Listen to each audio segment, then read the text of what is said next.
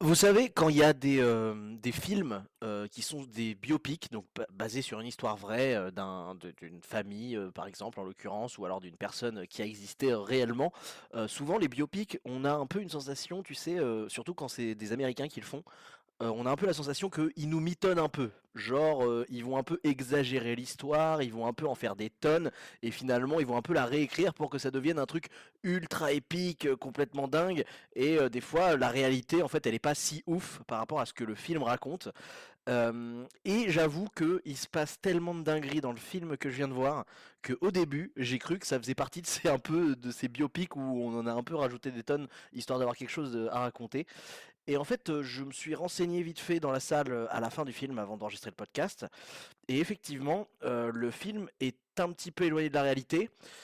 Mais contre toute attente, c'est surtout parce que la réalité en fait était bien pire que ce qui se passe dans le film, ce qui est assez choquant parce que ce qui se passe dans ce film est déjà assez catastrophique, on va dire.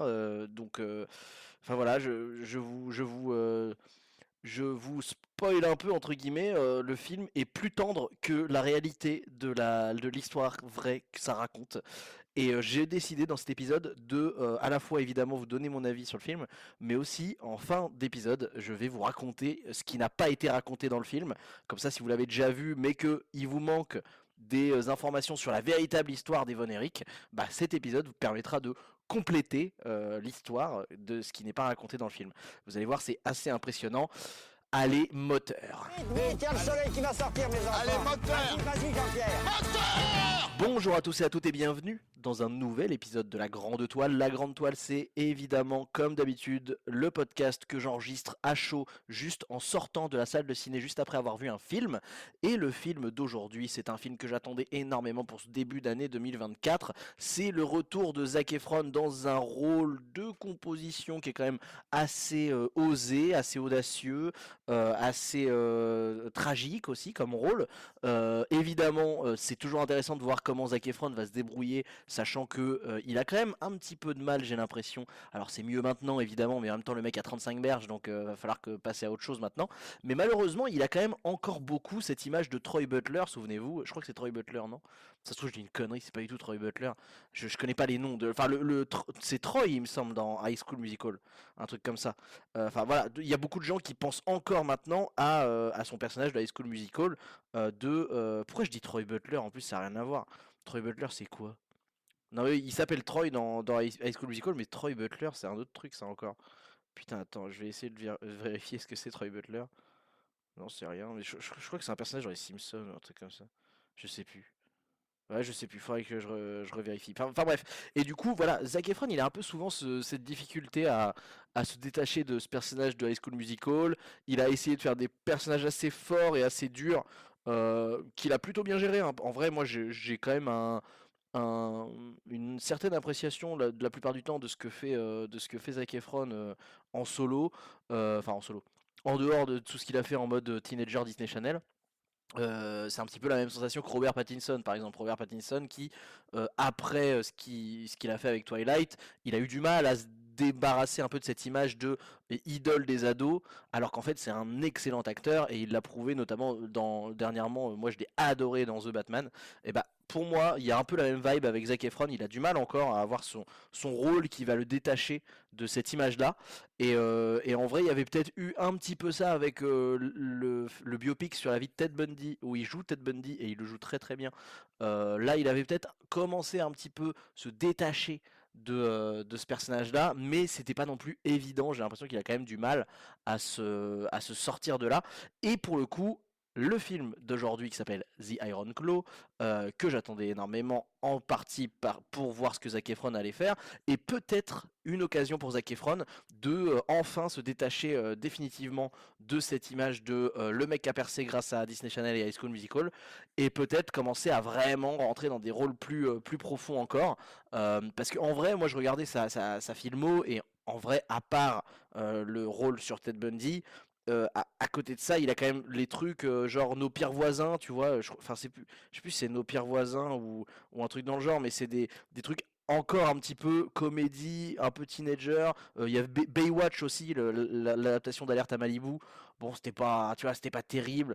Enfin, il a quand même pas non plus tant que ça des rôles qui l'ont enlevé de ce de cette image de idole des ados.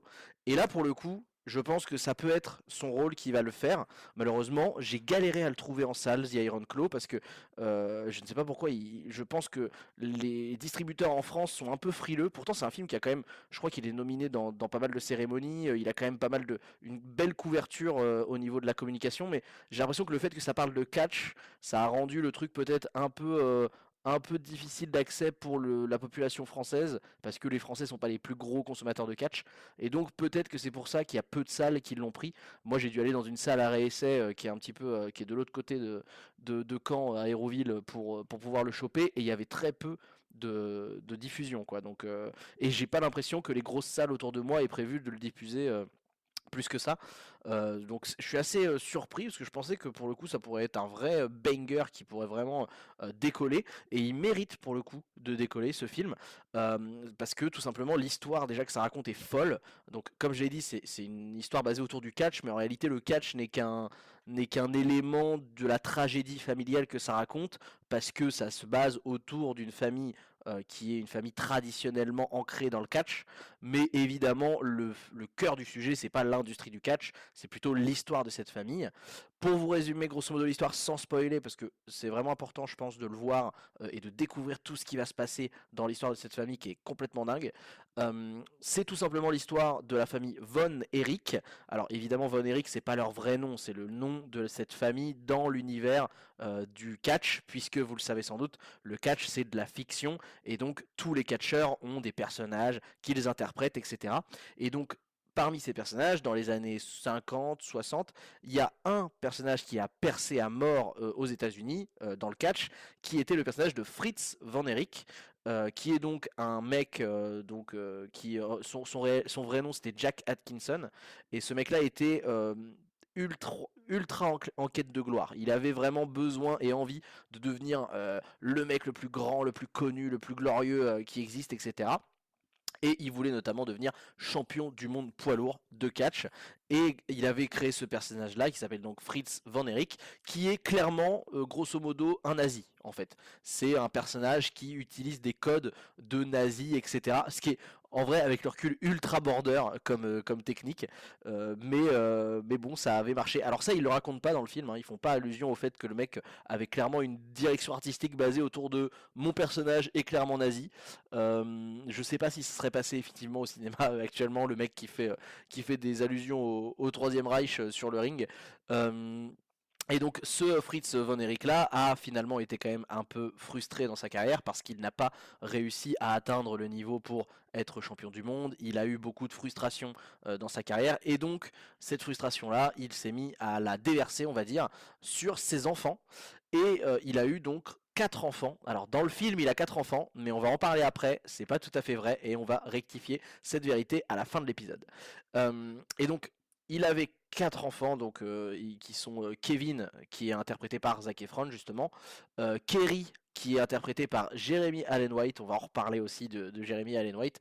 Il y a aussi, je ne sais plus comment il s'appelle, Harris Dickinson qui joue le personnage de David Von Erich. Et il y a enfin un petit inconnu, un acteur qui, est, qui a assez peu fait de films, euh, en tout cas de gros films auparavant, qui s'appelle Stanley Simmons, qui interprète le plus jeune des frères, Mike Von Erich. Euh, pour vous la faire courte, Mike Von Erich, c'est un peu le mec qui est passionné de musique et qui n'a pas spécialement envie de devenir un, grand euh, catcheur, etc. Mais vous l'aurez compris, le père Fritz, lui, a décidé d'utiliser ses enfants pour atteindre la gloire que lui n'a jamais réussi à atteindre. Et donc, il va euh, entraîner très jeune ses enfants, notamment les trois, euh, les trois plus âgés qui sont euh, Kevin, Kerry et, et, David. Et il va les entraîner de, manière à ce que très rapidement ils puissent rentrer dans l'industrie du catch, créer leur propre personnage et faire perdurer surtout le nom de la famille Von Erich. Et donc, on, suit en fait les, les, années dans le monde du catch de cette famille-là, de cette fratrie en particulier. C'est vraiment basé autour de la fratrie et c'est vraiment tout ce qui est touchant dans ce film, c'est que les quatre acteurs ont, je trouve en tout cas, une très belle symbiose. Il y a vraiment une fraternité qui est réelle, qui, qui s'installe. Et c'est un peu sur, sur ça que tout, toute l'intensité du film repose, je trouve. Et pour le coup, vraiment, euh, Zac Efron en particulier et euh, Jeremy Allen White sont euh, vraiment très très très très bons pour interpréter cette espèce de, de rivalité fraternelle et en même temps de solidarité, tu vois, de d'enfants qui ont grandi ensemble et qui aussi ont eu, euh, moi ça me fait penser un peu à PNL, tu sais, ont eu ce truc de leur père qui était en mode, euh, euh, voilà, tu, tu, soutiens ton frère, t'es fort, t'es fort pour ton frère, machin, etc. Tu sais, dans, PNL, je sais plus comment ils le disent, mais ils disent, ils disent, papa nous a nous a tapé tête contre tête en disant, tu, tu, je veux un amour en fer, c'est ça. Il dit, je veux un amour en fer. Et donc il y a un peu ces sentiments-là avec la fratrie des quatre euh, acteurs qui euh, ont une très bonne euh, osmose. Harris Dickinson aussi est vraiment très bon. Je trouve que Stanley Simmons était un peu en dessous, mais en même temps ça s'explique aussi par le fait que son personnage est un petit peu moins adapté, on va dire, et passionné par le catch. Et du coup, il a un peu ce personnage qui est en dehors du, troupeau et qui a son propre monde. Mais malgré tout, voilà, il y, a vraiment des liens qui sont très serrés et qui marchent très très bien. Le personnage euh, qui est euh, joué par, je ne sais plus comment s'appelle, McCallie, je crois, McCallany ou un truc comme ça. Euh, donc le personnage du père hein, de Fritz est aussi très très bien joué parce que le mec est assez détestable, hein, vous l'aurez compris, il va mettre beaucoup de pression sur ses enfants et ces pressions-là vont entraîner toutes sortes de, complications dans la famille. Et donc, c'est un film qui va très rapidement tourner au drame familial, puisque euh, les, pressions et la manière d'éduquer ses enfants euh, avec euh, le, but d'atteindre une gloire pour le nom de la famille et de toujours en vouloir plus, va faire beaucoup, beaucoup, beaucoup oublier au père de aimer ses enfants, de prendre soin d'eux et de les accompagner dans le développement de leur vie.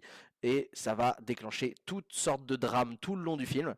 Et là, c'est exactement ce que je disais en intro, il y a tellement de drames il, il se passe tellement des choses mais épouvantables dans cette famille parce que vraiment dans c'est une histoire vraie hein, faut, vraiment bien se mettre ça en tête. C'est une histoire vraie et dans l'histoire du catch parce que le catch c'est quand même une tradition où il y a beaucoup de familles qui de père en fils euh, deviennent catcheurs professionnels. C'est un truc qui se perdure depuis longtemps.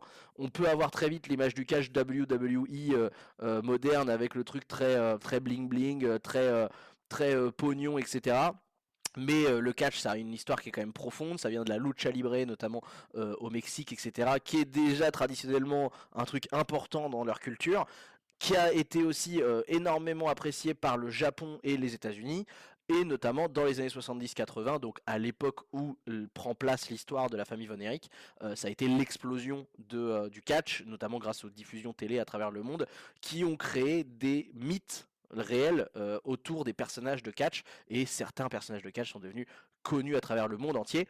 C'est le cas de justement euh, des frères Von Erich qui ont eu leur période de gloire, mais avec ces périodes de gloire viennent aussi la période de tragique.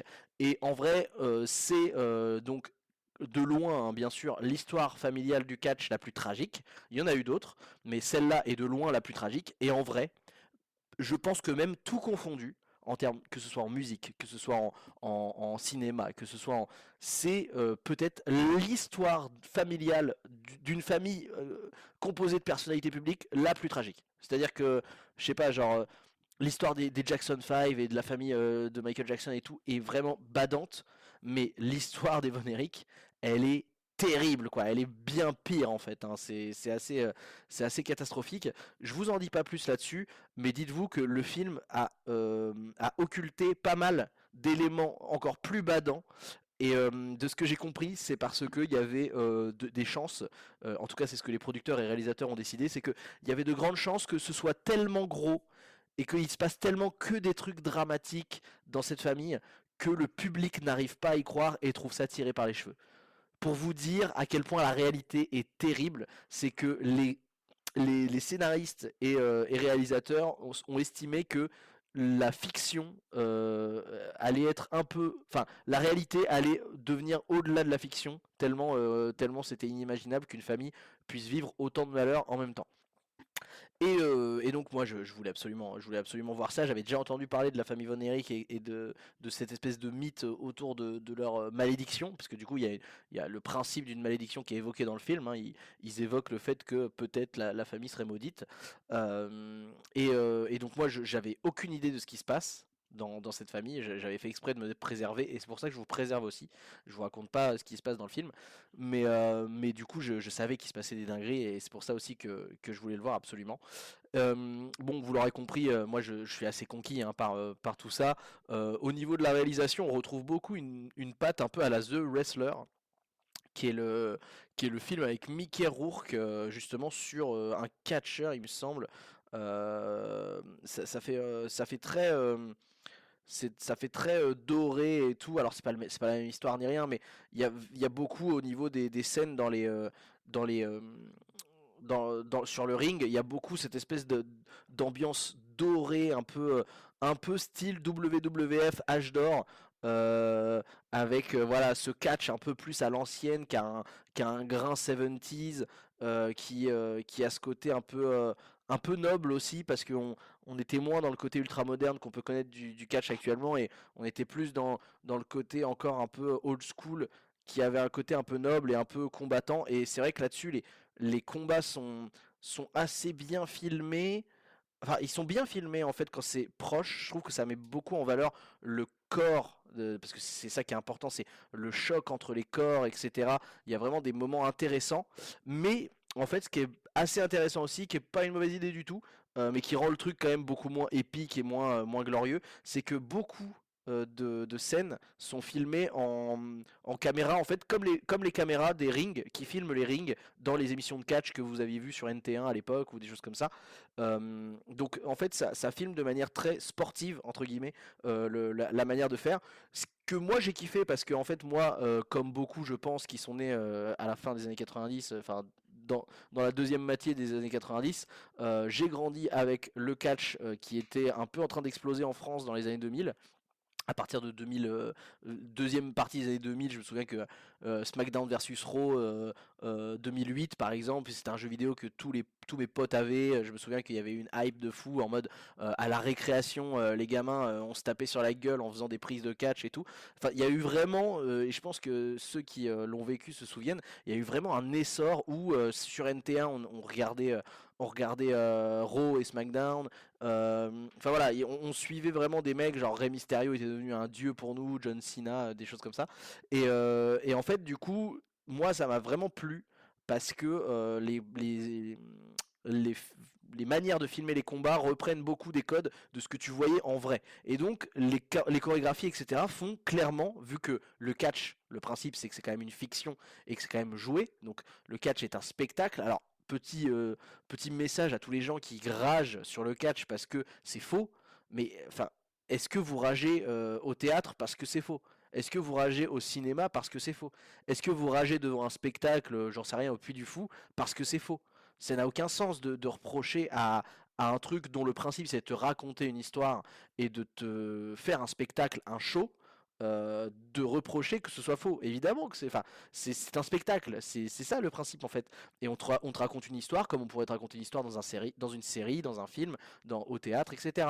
Et, et voilà, et donc on agrémente ces histoires par euh, des personnages différents, avec des rivalités, etc. C'est ça le principe du, du, catch. Et en soi, si vous aimez le cinéma, vous pouvez aussi apprécier le catch. Il y a, toutes sortes d'histoires et toutes sortes de styles dans le catch. En fait, ne dire je n'aime pas le catch, c'est compliqué. En fait, c'est comme dire je n'aime pas la musique. Peut-être que tu n'aimes pas euh, le, hardcore, euh, le punk hardcore de new-yorkais, mais peut-être que tu apprécies la house. Tu vois, j'en sais rien.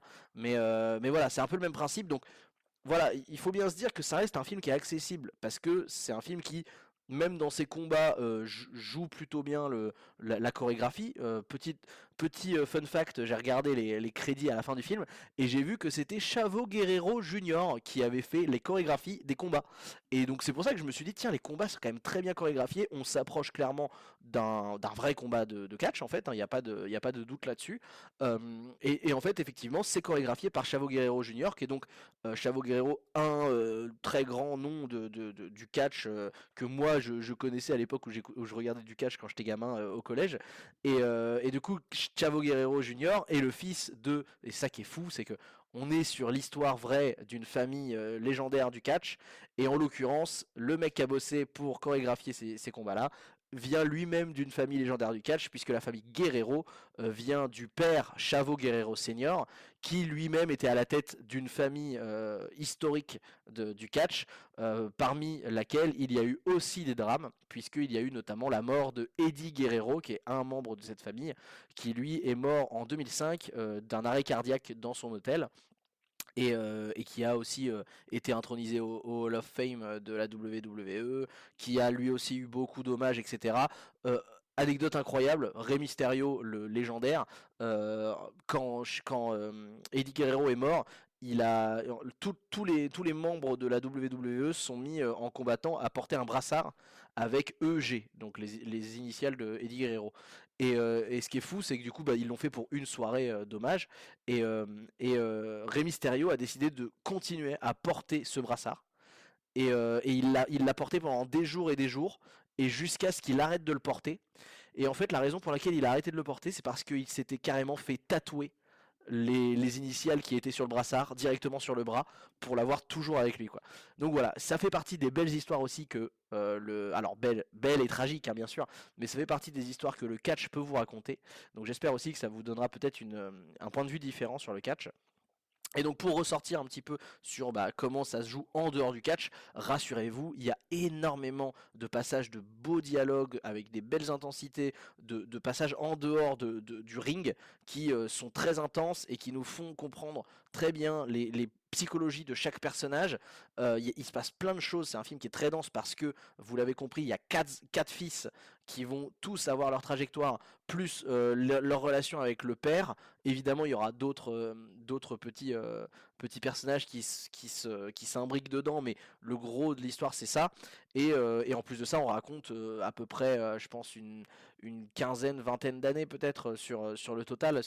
Je pense que le film s'arrête sur 93, peut-être 95, et, et commence quand ils sont tout jeunes, dans les années 70, peut-être peut-être début 80 quoi. Donc on a peut-être une quinzaine d'années qui sont condensées là-dedans, donc il se passe énormément de choses, mais dans l'ensemble c'est très bien raconté, c'est très joli, surtout quand le, le, Real se permet d'aller euh, justement jouer avec les lumières du ring. Il y a vraiment une sensation de, un peu comme dans The Wrestler, hein. on retrouve un peu cette DA de la lumière euh, dorée qui tombe sur les épaules ultra musculeuses des, combattants avec ce côté, comme si la, lumière était aussi très lourde et comme si elle venait appuyer et les, et les, rendre presque presque tu vois fébriles sous leur sous le poids ce qui est une belle allégorie justement du poids que, représente à la fois la pression du père et aussi à la fois la pression de la gloire et de, la pression du public, la pression de la visibilité, de la popularité, parce que c'est quand même une famille qui, est devenue extrêmement célèbre, extrêmement reconnue euh, à, son prime, et qui ensuite a eu aussi des, des bas euh, très très bas.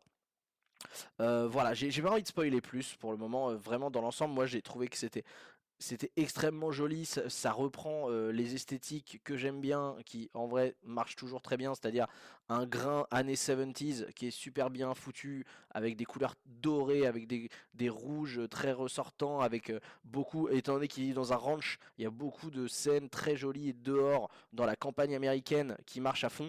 Moi, je, je, je, suis quand même très attiré par la culture américaine de manière générale. Je trouve que c'est assez mauvaise langue de dire que les Américains n'ont pas de culture, ils ont une culture qui est plus jeune, mais il y a quand même des, alors il y a quand même des, des principes culturels qui viennent évidemment de l'immigration migration, euh, notamment ce qu'on voit nous dans, dans euh, The Iron Claw, c'est beaucoup des codes qui viennent plus de l'immigration euh, bah, irlandaise, etc., qui s'est implantée dans le sud des États-Unis, c'est-à-dire Texas, toutes ces zones-là.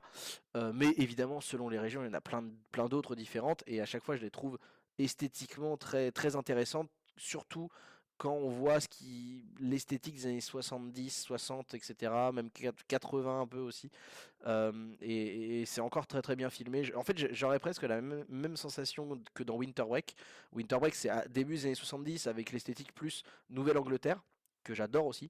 donc Nouvelle-Angleterre, style Preppy, Ivy, avec les grandes universités, le côté un peu, un peu Harvard et tout quoi. Euh, là, du coup, Iron Claw, c'est plus bah, le côté ranch, le côté Texas, le côté euh, euh, végétation du sud des États-Unis, les, les, campagnes avec aussi bah, les commerces, etc. tout ça, et bah, le ring, enfin, tu vois, le ring qui est vraiment très bien sanctifié parce que vraiment c'est un sanctuaire la manière de le filmer. Le début du film, c'est en noir et blanc, et il y a vraiment cette espèce de d'effet de, de, lumière où le ring est au centre d'un espèce de trou noir et, euh, trop bien euh, trop bien représenté comme un sanctuaire euh, quasi divin quoi. Et, pareil quand ils quand ils combattent il y a, beaucoup cette espèce de voilà de mystification des personnages que, moi j'adore.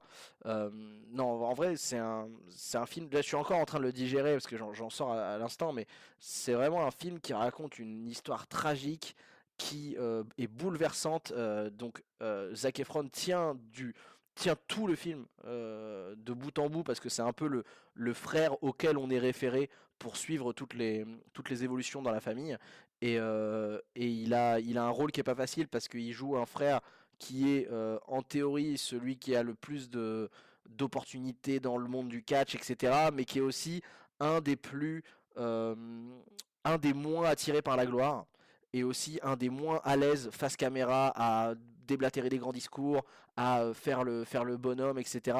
Et qui a aussi plus une introspection sur euh, lui-même, sa famille, son intimité, etc. Et qui est un peu tiraillé entre les deux, avec son père qui d'un côté tire lui et ses frères pour aller plus loin, et aussi lui son envie de se débarrasser en fait de cette attitude toxique que son père peut avoir, et surtout, et ça c'est un peu le, le grand, euh, le grand propos final du film, c'est de ne pas réitérer les erreurs que son père a pu faire euh, dans sa famille pour éviter que justement que la malédiction vonérique euh, se perdure, euh, perdure plus tard quoi. Qu'est-ce qu'il faut ce camp Qu'est-ce que tu fous là-bas? Viens là, nom de Dieu Voilà, vous l'avez compris, c'est un excellent biopic à mes yeux. C'est beau, c'est très touchant, surtout la fratrie. La fratrie euh, elle fonctionne à fond, elle est, elle est soudée et on a envie d'être soudé avec eux, de faire partie de la fratrie.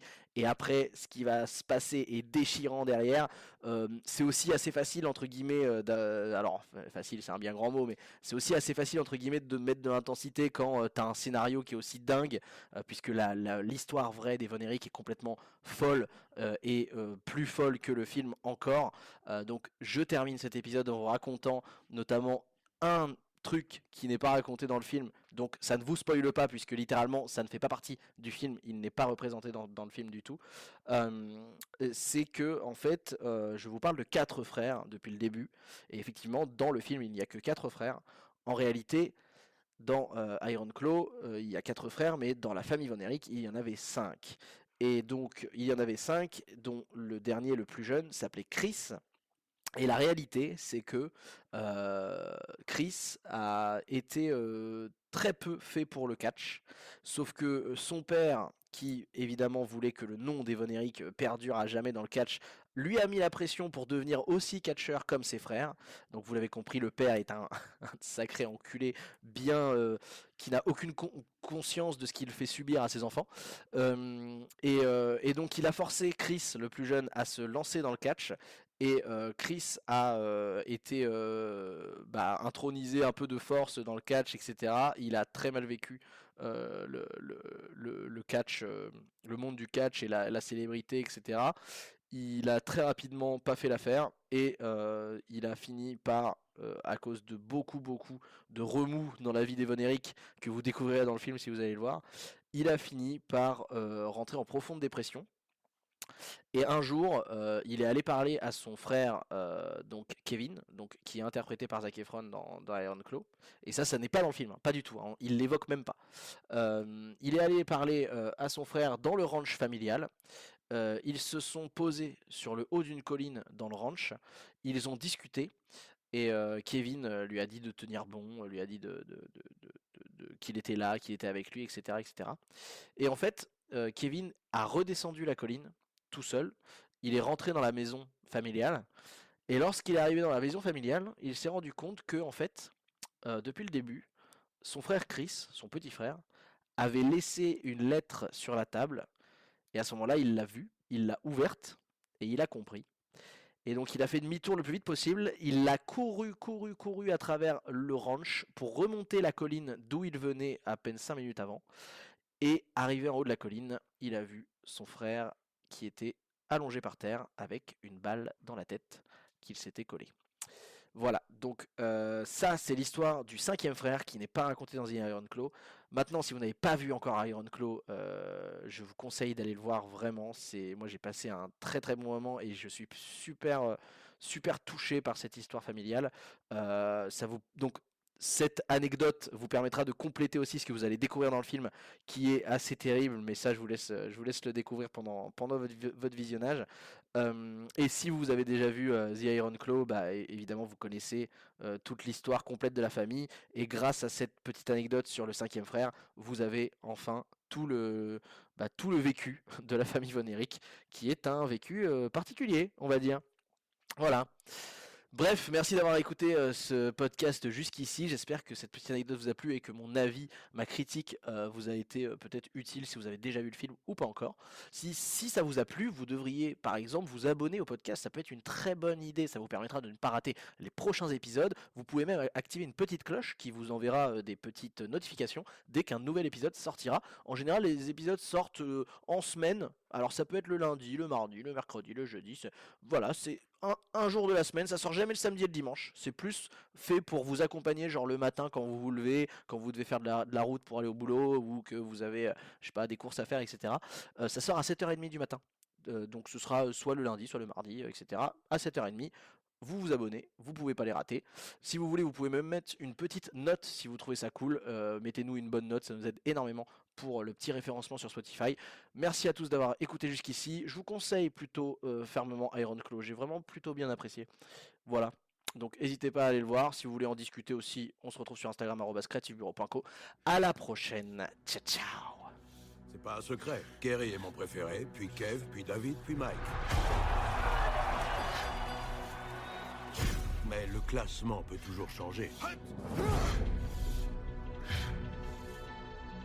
J'ai reçu un appel de la chaîne ESPN.